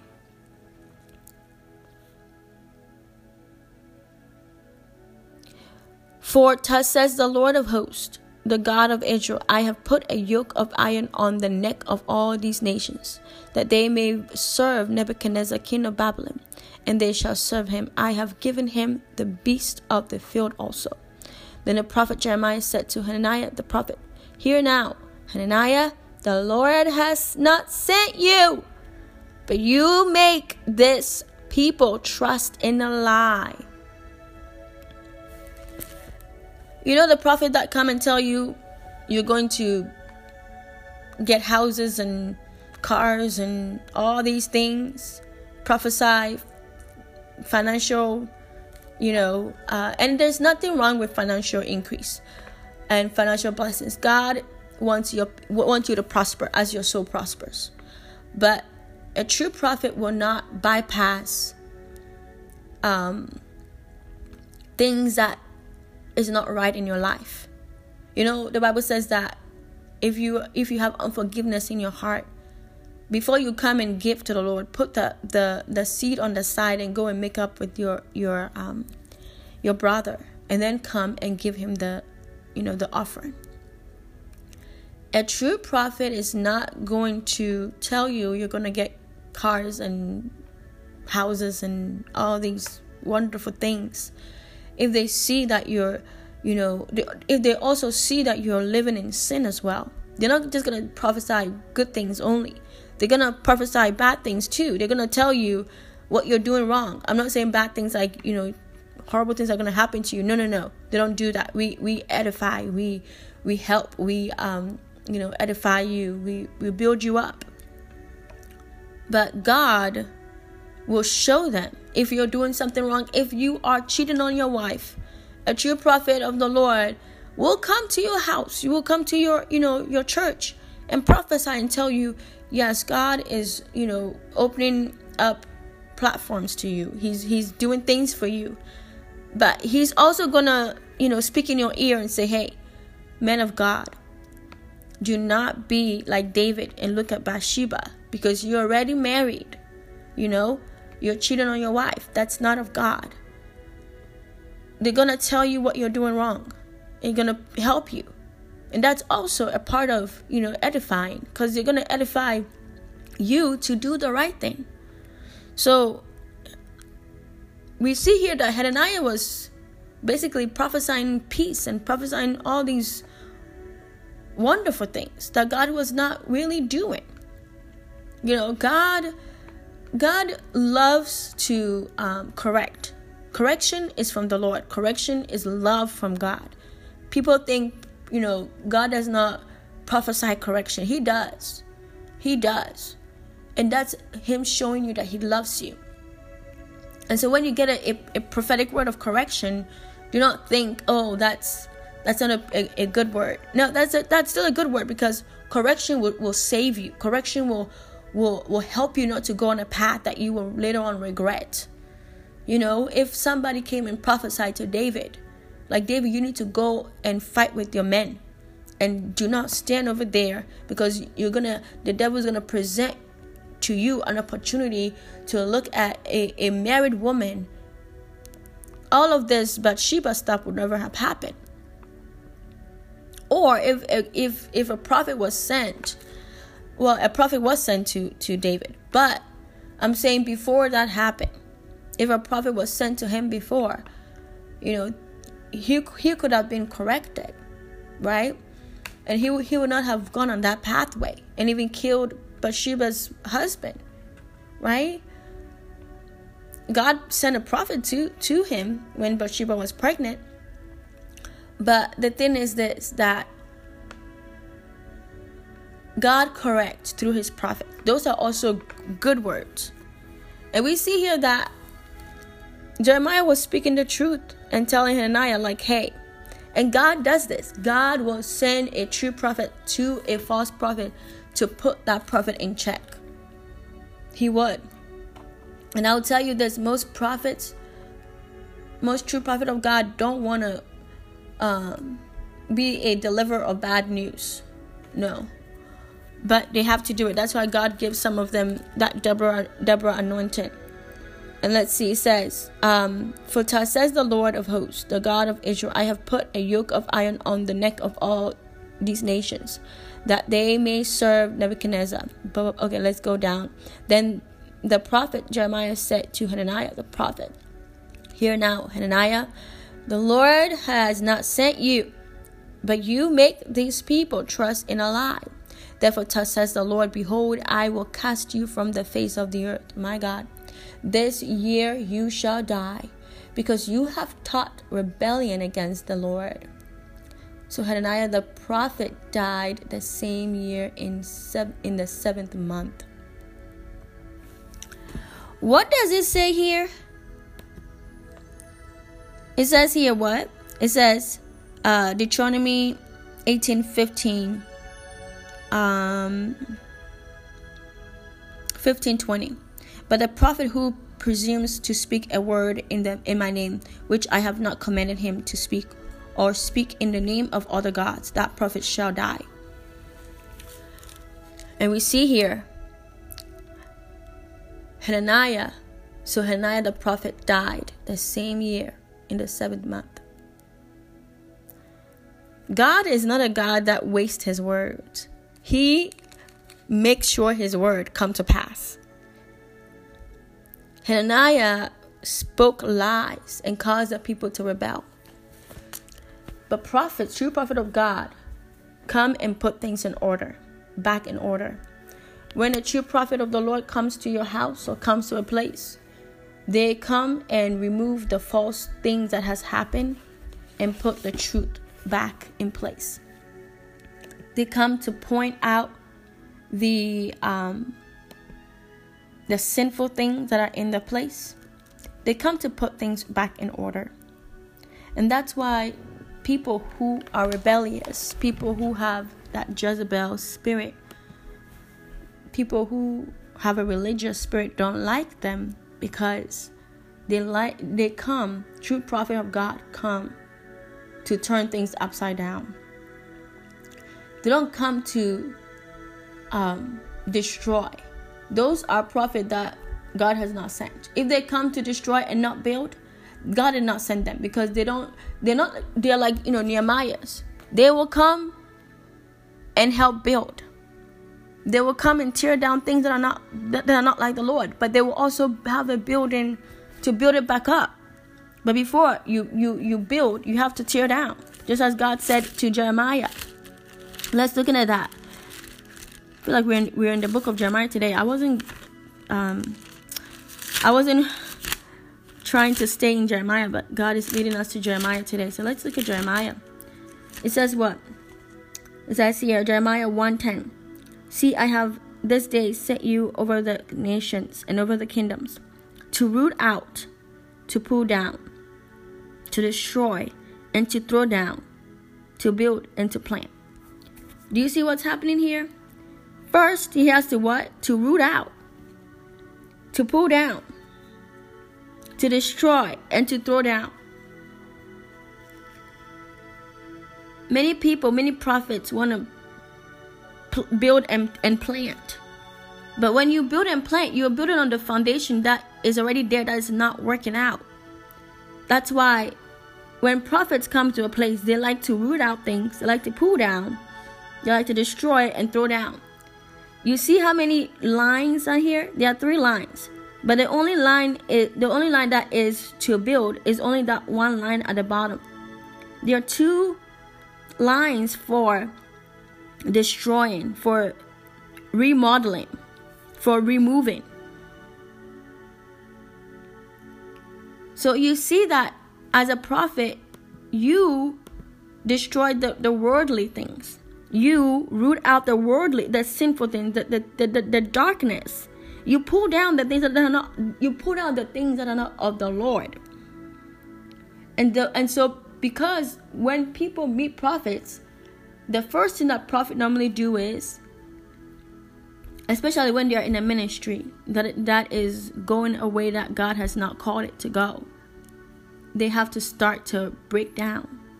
They have to start, and this is also for the apostolic too. Uh, you know, before you can build, you have to break down. And when they start to remove things and break down and and you know restructure like trying to you know say hey we, we need to stop you know listening to this type of music or we need to stop you know um, doing this type of bible study that we do that we just you know play rap music or play christian rap or you know when, when we we we um we gather around and we talk before we talk for hours and then bible study is like 20 minutes. We need to restructure. We need to stop doing that. Instead talk for 20 minutes and actually have one, an hour of bible study. You know they, they're there to remove things. Throw down destroy uproot pull down. But sometimes some prophets they don't go to the, the third level to build and plant they don't go there they just go and root out pull down, destroy, throw down, and then that's it. No. You have to have God will if you're a true prophet, God will give you a a, a idea, a plan. He will give you a strategic plan to know how what to do next when you because when you're pulling down, when you're rooting out, when you're destroying, when you're throwing down, people don't like you. Because you you came to just mess things up. And that's what they see. They think you're there to mess things up. But they don't see that while you're messing things up things are being restructured. When you leave that's when they're like oh this actually worked better than what we had before. That person was actually sent by god that person really knew what we needed the whole time and that's the thing. Is that when you are in that phase, that's why people don't like prophets because prophets come to to point out things that are not good. Come to help you step into the the right the right place, the right thing. And so when people meet you as a prophet, you know, they they're like, "Oh, why is that person trying to stop me from doing what, you know, I've been doing all this time?" prophets, true prophet of God, are not religious. They're not. They don't like the same thing every day. They want to see the glory of God come in the room. They want to see things change, shift. They want to see movement of God. They want to see the the next thing that God is doing. They don't want to hear the same songs the choir is singing, the same prayer points. You know, no. What is God doing now? They want to know that. And so when a prophet comes, when a true prophet, and I feel like this really sets somebody free, that know that God has called you to be that prophet that goes and do this. But when he go when he tell you to go, he didn't just tell you to go and throw down and pull down and destroy. No. You have to build the people back up. Because when you don't, that's when they, they, they say, oh, that's a false prophet. That's when they hate they hate because they don't know what you're doing. And sometimes most prophets don't know everything that you're doing. You know, that's why there are prophets that scribe. You know, they write down the visions, the, the insights. They have a journal. A lot of true prophets have journal that write they write down. It says in Matthew 23, 34, Therefore I send you I send you prophets and wise men and scribes. You write down what God is telling you to go and do in that place. So when you go, you know, especially you, you have to meet with the leadership, right? Because God uses prophets to send out ministries. He when a prophet comes to you, to your house, and I'm talking I'm talking to pastors, when a prophet comes to your house as a pastor, know that God if God has sent them, trust me, you will know before the person comes. If you really are close to the Lord, He will tell you. And when the person comes, what you're doing in your ministry will will match with what they want what they want to bring to help your ministry. And you will have peace about it. Okay? Prophets come to help birth out ministries within ministries. So prophets enjoy releasing and seeing ministries released. They love to see people activated the true prophets and and and walk in their god-given purpose. And they love to see god's purpose prevail that's why most prophets get very like the weeping prophet Jeremiah when they don't see God doing like they, they don't see that what God is trying to do actually happening. Okay? True prophet, I mean, true prophets, they want to they want to see that, but false prophets, they don't care. They're just there with their own rebellion thoughts, like how Hananiah was. Right? He he had his own. He wanted the people to know that he can speak the word of God too. Right? But here comes Jeremiah, like, no, no, no, no. That's not what God is saying. Okay, if that's what God is saying, then let let what God says be happen. So there's a great passage to see what happens to false prophets and what happens to true prophets. Jeremiah 28. I'm not gonna go into the deeper teaching. I just wanted to just um, release some some small nuggets about it. But I want to let you know that the most important thing is to test the spirit. First John 4 1 uh, to 6. Beloved, do not believe every spirit, but test the spirit, whether they are of God. But many prophets have gone, have gone, many false prophets have gone out into the world. But this you know, by this you know the Spirit of God. Every spirit that confesses that Jesus Christ has come in the flesh is of God. And every spirit that does not confess that Jesus Christ has come in the flesh is not of God. And this is the spirit of the Antichrist, which you have heard was coming and is now already in the world.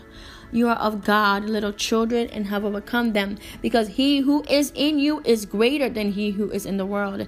They are of the world, therefore they speak as of the world, and the world hears them. We are of God. He who knows God hears us. He who is not of God does not hear us. By this we know the spirit of truth and the spirit of error. So Hananiah had a spirit of error, and Jeremiah had a spirit of truth. So you will know. It's simple. How you know if that somebody is a true prophet. I want you to look at 2 Peter 1 20 to 21, Numbers 12 6, 2 Timothy 3 16, Matthew 7 21 to 23, Revelations 1 3, John 14 26, and Amos 3 7. I was to teach on all of this, uh, but God switched it. He wanted me to look at Jeremiah uh, 28. So, as a true prophet, you know a true prophet. They don't just tell you what your ears want to tickle and hear. No. They want to tell you the word of the Lord, even if you don't like it. They will tell you to your ears. They will not stand in front of everybody. You know, Jeremiah was like, I'm going to tell you to your face in front of all these people. you know, since you told all these people what's happening, let me tell you what God is saying. But, um, you know, at the end, God sent him to, you know, Hananiah privately and he told Hananiah, hey, you know, this is what God is saying and you're about to basically die. So, um, but True prophets hate lies. They hate it when people misuse God's word. They hate it when people speak out of flesh, you know, what God what God is not saying. It just agitate them. And true prophets know how to dwell in the secret place. They know how to dwell. They know how to dwell. See, I, I get very worried when people say they're prophetic, apostolic, and they don't pray on a daily basis. They don't, you know, spend time with God. Even on a weekly basis. Like, I get very worried because where are you getting your source from? You know, we see Jesus do this a lot. He always left and went to dwell with God. And even now, he's dwelling with God when he's interceding for us. So, if you really want to see somebody who's a true prophet, a true prophet of God, you want to know if they are, look at how they dwell. Look at how they spend time with God. Look at how they really, you know, obey God. That's why God was sending me to Deuteronomy 28. Because true prophets obey God. True prophets, and I'm going to wrap it up. True prophets obey the voice of God. They don't obey people, they obey God. Now, I'm not saying they're rebellious. No, no, no. they obey God first. They are under authority. They have somebody covering. They have an apostle covering them. They have a, you know, they are, they, they have a, a pastor. They, they are submitted. Okay. But I'm saying that they listen to God first. And even their covering will tell them what is God saying to you. Even for me, you know, the apostles that I've been under, they will ask me, What is God saying to you? Even recently, my apostle, you know, she gave me a good advice, but then she said, What, you know, what what is God saying to you as well? You know? So um it's important to obey God first. And she's like, obey what God is saying. Of course, she knows what God is saying, but they don't want you to depend on them, you know, and they don't want you to um, have their words be the final say. And even for me, I do that with people that I mentor. Of, you know, I want them to come to me, and I want to have mercy in my heart. I don't want to scream at them. I don't want to, you know, there are some leaders that scream at you, you know, uh, belittle you and all that. No, no, no. They're, they're true leaders that will love you, have mercy, you know, speak to you in kindness. They'll do that. Um, but they will always turn you back to God. Even if they're talking to you about, even even if they're prophesying, even if they're talking to you about God, even if they're teaching you the Word of God, even pastors, when they teach you, when they preach to you, they tell you to go back home and open your Bible.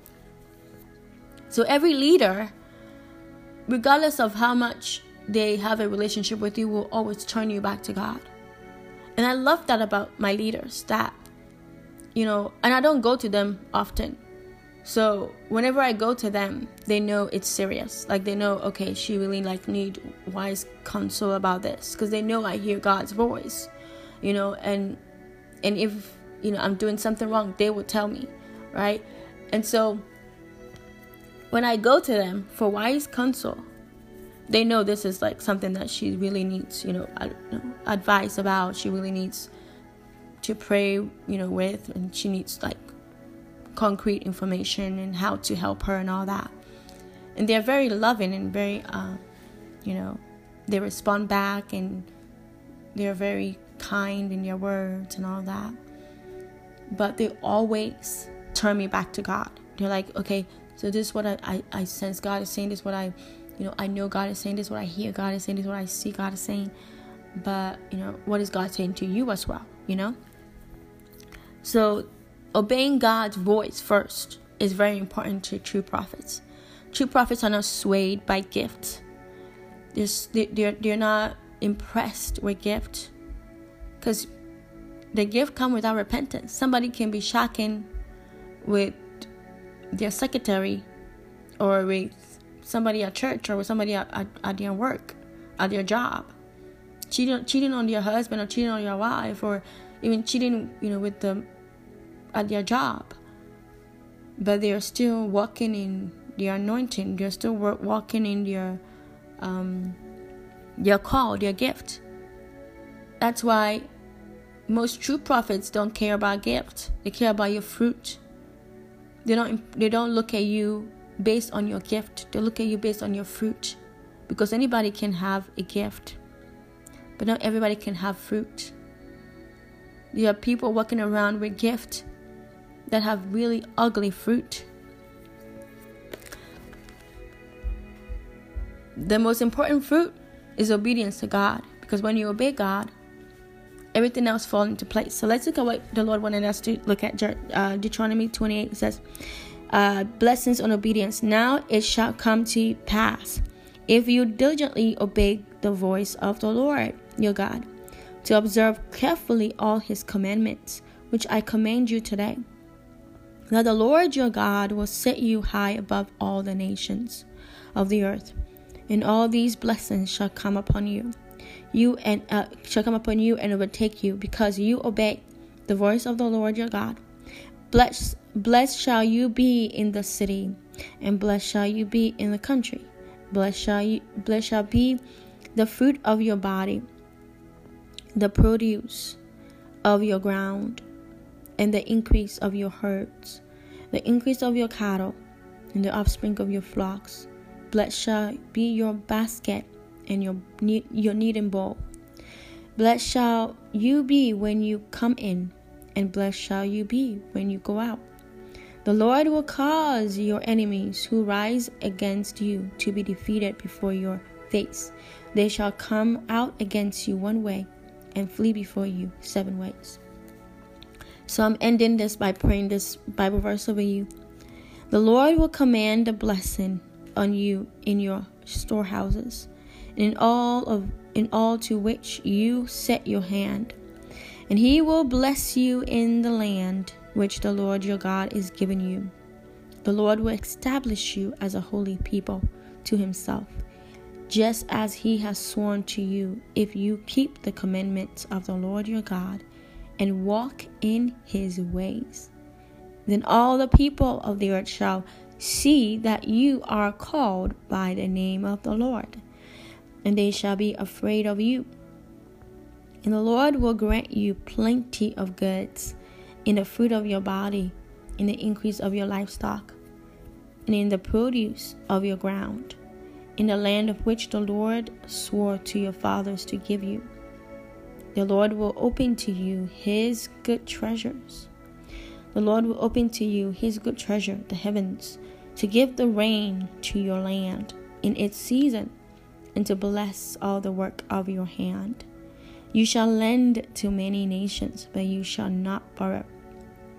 The Lord will make you the head and not the tail. The Lord will make you the head and not the tail. You shall be above only and not beneath. If you heed the commandments of the Lord your God, which I command you today, and are careful to observe them, so you shall not turn aside from any of the words which I command you this day, to the right or to the left, to go after other gods to serve them. So this wraps up our, in Jesus' name, amen. This wraps up our true prophet teaching. I could have gone in depth about the teaching, but I want you to look at, like I said, in the different Bible verses that I gave you. And this is what it is to be a true prophet, to obey the Lord. Many people always say, oh, you know, this person is such an accurate prophet, this person is such an accurate prophet, or, you know, an accurate minister, you know. It's because they obey.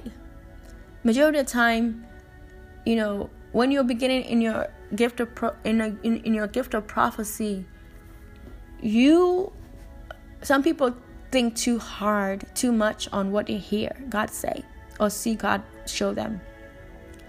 Don't think too much about it. Just whatever he's if he shows you a tree, say you see a tree. If he tells you a tree, say you hear a tree. If he tell you, you know, a little dot on the wall, say you you see a dot on the wall. Say you hear a dot, you, you hear God saying there's a dot on the wall. You never know. That person put that dot there because they were they're they're about to, you know, put on the wall all the things that they've written down that you know God is going to do for them, but they're trying to have a confirmation and say, you know what, God, you know, I put this dot on this wall. If if you know, if you if you truly want me to if you truly want me to, you know, do this, then I'm gonna put this dot on the wall. I need a confirmation, you know, from you, and I'm gonna hang this Habakkuk 2 scribing um, plans that you told me to do on this wall, and I'll start to do it. So they come to this ministry event and they meet you, and all you see is a dot on the wall, or all you hear God says, There's a dot on the wall. That's all they need to hear. You say. And trust me, when you say that, you're going to break down. You're going to start crying because they know God just confirmed the word. That's how you become accurate. You obey God. What He shows you, what He tells you to do, where He tells you to go, what He tells you to leave behind. Everything. Obedience to God. The fear of God is the beginning of knowledge, of wisdom. Some translations say wisdom. But when you fear God, you obey God. So I hope that you were blessed today. The Bible verses that I say uh, you can look at to study more and see what God is saying to you is Amos 3 7, John 14 26, Revelations 1 3, Matthew 7 21 to 23, Jeremiah 28. You can really look at that again. I could have gone in depth about why there's a yoke around his neck and all of that. Um, 2 Timothy 3.16, Numbers 12.6, 2 Peter 1.20 to 21, 1 John 4, 1 to 6, Deuteronomy 18, 15 to 22. And try and read one of the books of the prophet, okay? Try and, and um, read it to see what God is saying to you personally about the prophets. Every time God leads people into the prophetic, He always leads them to read a book in the Word of God. Um, and that is like their like a their their uh, Bible study of what a prophet is. I want you to look at Isaiah. The prophets of the Bible are Isaiah, Jeremiah, Ezekiel, Daniel, Hosea, Joel, Amos, Obadiah, Zephaniah, uh, Malachi, Micah, Zechariah, Habakkuk, um, yeah, Joel. So there's one more, but anyway, go and look in the Word of God and read about it. Before you go, I just want you guys to be in prayer. Um, the Lord showed me a, dream a couple days ago, and I want you guys to please pray about it. Um, in the dream, I saw, I saw that there were it was like a court, like a courtroom, and it was like um, people who are basically pedophiles, who molest little kids, and they were the judge was trying to decide if they were going to be releasing them or not. This, this is a prophetic dream.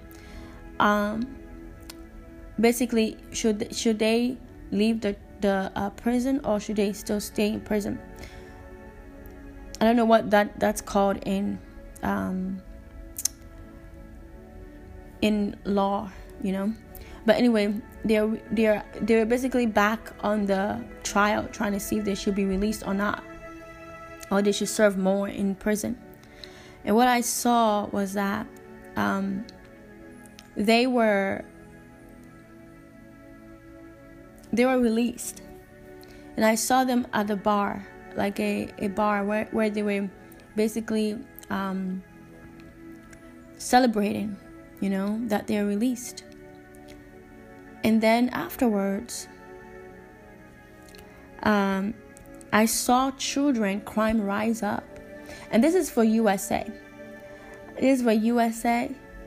I saw children crime rise up. And it was reported that a little girl, I saw that they were, they were trying to do like an exam, a, a physical exam on this little white girl. And they were trying to see what was happening, like trying to get some um, DNA from her body to see who abused her, who raped her. So this little girl was abducted and raped, and they found her and they were doing a physical exam on her. Then I saw that um, there are some young people that were influenced by these pedophiles that abducted them, and they themselves, the little, the, the young people, they themselves started to drink alcohol, and actually, you know, do the things that the, the pedophiles were involved in, you know, drinking, smoking, and all those things. So I want you to pray for children in this season, in this hour children. Pray for the children in this time that they are protected, that they're covered, that nothing can come around them because the enemy likes to come for the little ones because he knows that God wants to do something great with every single one. So the enemy knows that if, if, if he can try and get them at a little age, then their purpose will be hindered or delayed because then they have to heal you know, if somebody's raped, they have to heal, you know, go through a lot of things. Uh, so pray for the children, pray for the youth in this season, that the enemy's hand will not come on them, that they will be covered and protected. And so I thank you for uh, for being with me today. I thank you for being able to speak with me today, being able to just listen to what God is saying. Um, thank you for listening to Devoted. And if this blessed you, I want you to share it with somebody. And I want you to know that do not put your weapons down because you're about to continue to plow. God has already gone before you. Be, be like Nehemiah. Keep building with your weapons in your hands. Okay? And one of the word for um, summers for 2022, you know, um, there's there's different type of delivering ministers, right? There are those that are they they command, you know, in the name of Jesus, you demon of witchcraft come out, you demon of manipulation come out in Jesus' name, you demon of anger come out in Jesus' name, you demon of rebellion come out in Jesus' name, you demon of pride come out, you know, you, you demon of you know you you deaf and dumb spirit come out in Jesus' name, right? And then there are those that sing. When they sing, deliverance happen. They might not have the best voice, but there is power, there is anointing. There's anointing in their voice that when they speak and when they sing the word of God, they hear in the spirit and they sing. You know, they will sing and say, I, I you know, break in the name of Jesus. They will sing the word of God, they will sing the song. And when they start to sing, you really feel it breaking. People start to cry. And crying is deliverance. It's not just people falling on the floor. The Deliverance is not just falling on the floor. The Deliverance is coughing, crying, you know, sneezing, uh, burping, farting. You know, it's not just falling down. You know, some, some people feel deliverance by just feeling like they feel light. So if you feel like the fire of God is on them, they feel less weight. You know, there's so many different ways in deliverance. So there, there's that singing, and then people will start to feel delivered. And then there are those that do both. They, they do command with words, and then they do sing. And what God is going to do in 2022 is that there's going to be deliverance in such a powerful way. There's such a glory, you know, in manifestation of deliverance, demonstration that is happening, that's going to be happening. And some of it is going to be happening through songs of deliverance. People are actually to hear songs and be delivered. Okay? Um, and even like songs with prayer that is to cause them to be delivered. And so your church leader, your church worship leader is not just there to sing to your ears, but but they're there to sing to your spirit man, to sing to your soul, to break some things off of you what I saw is God is sending out some Davids with who, who have who have a, a, a anointing, a harp anointing to, to play demons of people, like how we see in 1 Samuel 16, 14 to 23, when David came and he played the instrument and the demons that were tormenting Saul left. So that's why God showed me the cello and how there are people who have laid down their, their bow on their cello and people are stepping on it and breaking it. Do not let people break what God has placed in you. Because what your, your sound, your sound is going to set the captives free. Your sound has power. Your sound is going to break the prison gates. I hear a rumbling in the spirit right now, like rain is about to come down. And that is what God is trying to say is that can you hear the rumbling? Can you hear the thunder? Because it's about to be a rain of deliverance through you. So do not let people step on your instrument. You have a sound in you, David. So rise up and sing. It's not about your perfection of your voice that you hit every note yeah, people, they are worshipers and they're singers. Okay? So you're a worshiper. Your, your sound, it's not about hitting the notes. You can hit the notes all you want, but there, can, there will not be a presence, an ushering of presence of the Lord in the room. And there are people who don't have the right notes, But when they open their mouth and they sing, you feel the atmosphere of God happen in the room. And so I hope that you were blessed today. That's part of what God is going to do in 2022. I have been sharing pieces of what God is going to do in 2022 all throughout, I believe, uh, November, August, October, and December. So when you listen to a podcast, Mimi's message and devoted with Bernice, you will hear, you know, parts of what God is is is going to do in 2022. So um, be on the lookout for the next um, episode of this podcast and see what uh, God says. I hope that you are blessed today and know that you will know them by their fruits and know that if they speak a word, God will make it happen. Because just as the prophet Samuel, their words, true prophet words, does not fall to the ground. That's why they don't speak, you know, without God telling them to speak. That's why they don't like negativity, ne- negative words, because they know the power behind their voice. So, love you all so much. Thank you for listening to Devoted with Bernice. And I hope that you have a blessed and prosperous day, that you are obedient to God. Deuteronomy 28. Have a Deuteronomy 28 day. A Deuteronomy 28 1 to, uh, what was it? Deuteronomy 28 1 to 14. Have a Deuteronomy 28 1 to 14 day because I know that Deuteronomy 28 15 to um I believe uh, 68 are basically curses on disobedient. Blessings are from 1 to 14, curses are from 15 to 68. My God.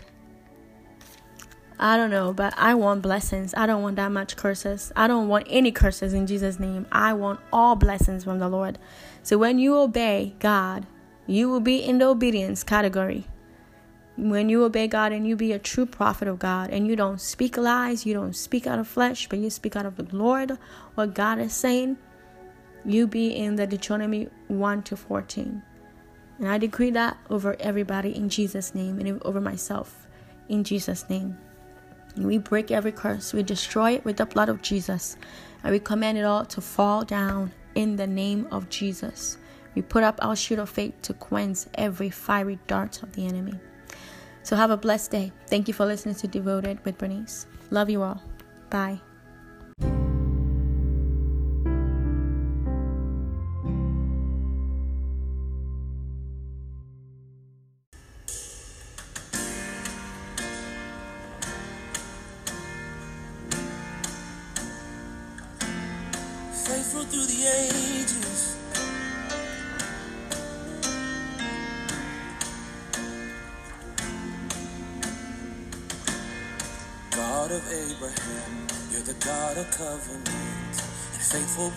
Time and time again, you have proven you do just what you say. Though the storms may come and the winds may blow, I'll remain steadfast and let my heart learn when you speak a word, it will come to pass. Great is your faithfulness